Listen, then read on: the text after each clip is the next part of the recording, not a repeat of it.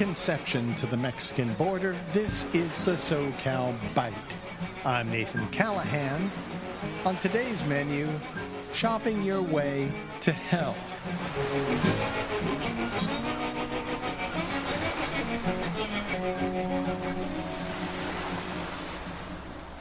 Yea, though I walk through the valley of South Coast Plaza, I fear no evil. As a member of Reverend Billy's Church of Stop Shopping, I recognize the devil in corporate commercialism where I see it.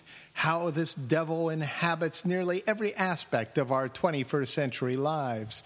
How the sign of the brand has replaced the Holy Spirit how we are christened consumers rather than citizens, how our public spaces, our information, our history, our laws are all subjugated to the forces of the money market, where the endless treadmill of consumption defines human progress. Money may not be the root of all evil, but it's a good place to start looking. And now, as if the devil's currency wasn't solvent enough, the managers of SoCal shopping centers and directors of marketing, or as I like to call them, spawns of Satan, are offering proof that your very life may depend on your ability to shop. How can this be? Are we that connected to Crate and Barrel? Apparently so. Earlier this month, the Journal of Epidemiology and Community Health published a report claiming that old people, you know who you are, who shop regularly are less likely to die. You heard me right. The report almost read like a veiled threat. Either spend your money at Fashion Island, Beverly Center, Topanga Plaza, et al., or the angel of death is close at hand. The research for the report, conducted on 1,850 Taiwanese participants, concluded that old people who shop every day are 27% less likely to die than those who chose not to visit the mall. There are so many things askew with this report, it's hard to know where to begin. Let's just say, for starters, that the devil's hand is at work here. Who funded this report and why? Shopping and health?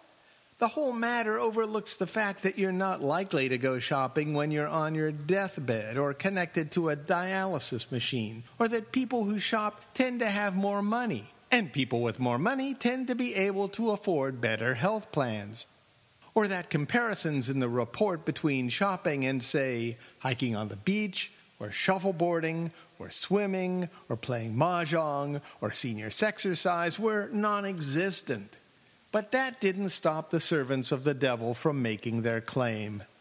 Here's what they had to say. Shopping captures several dimensions of personal well being, health, and security, as well as contributing to the community's cohesiveness and economy, and may represent or actually confer increased longevity. Can't you just feel the corporate boardroom devil in that statement?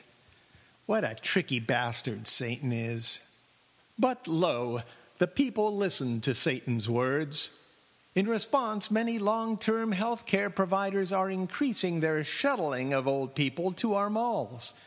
There, surrounded by the temptations of consumption, gray hairs will presumably not drop dead and, in all probability, spend a fair chunk of their retirement checks. It's only a matter of time before the devil wills his advocates into issuing subsequent health and shopping studies targeting every age group.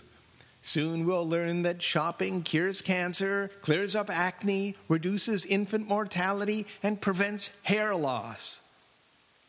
There was one curious sidebar to the report. The Journal of Epidemiology and Community Health also concluded that people who shopped more tended to be smokers and alcohol drinkers. Apparently, lighting up and tying one on inflates your purchasing persona. By extension, it also seems to suggest that going shopping drunk and nicotine enhanced is better for your health than staying at home.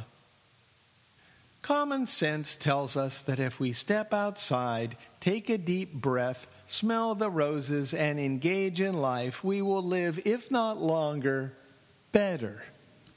Leave it to Satan to tell us our life expectancy is at a purchase point. Heaven forbid that everyone stop shopping completely, but participation in our consumer culture shouldn't be framed as a matter of life or death.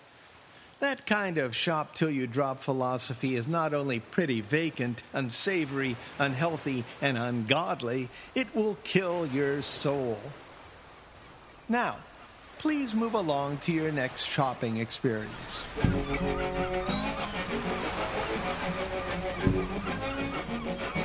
For more SoCal Byte audio essays, visit socalbyte.com. That's S O C A L B Y T E dot com.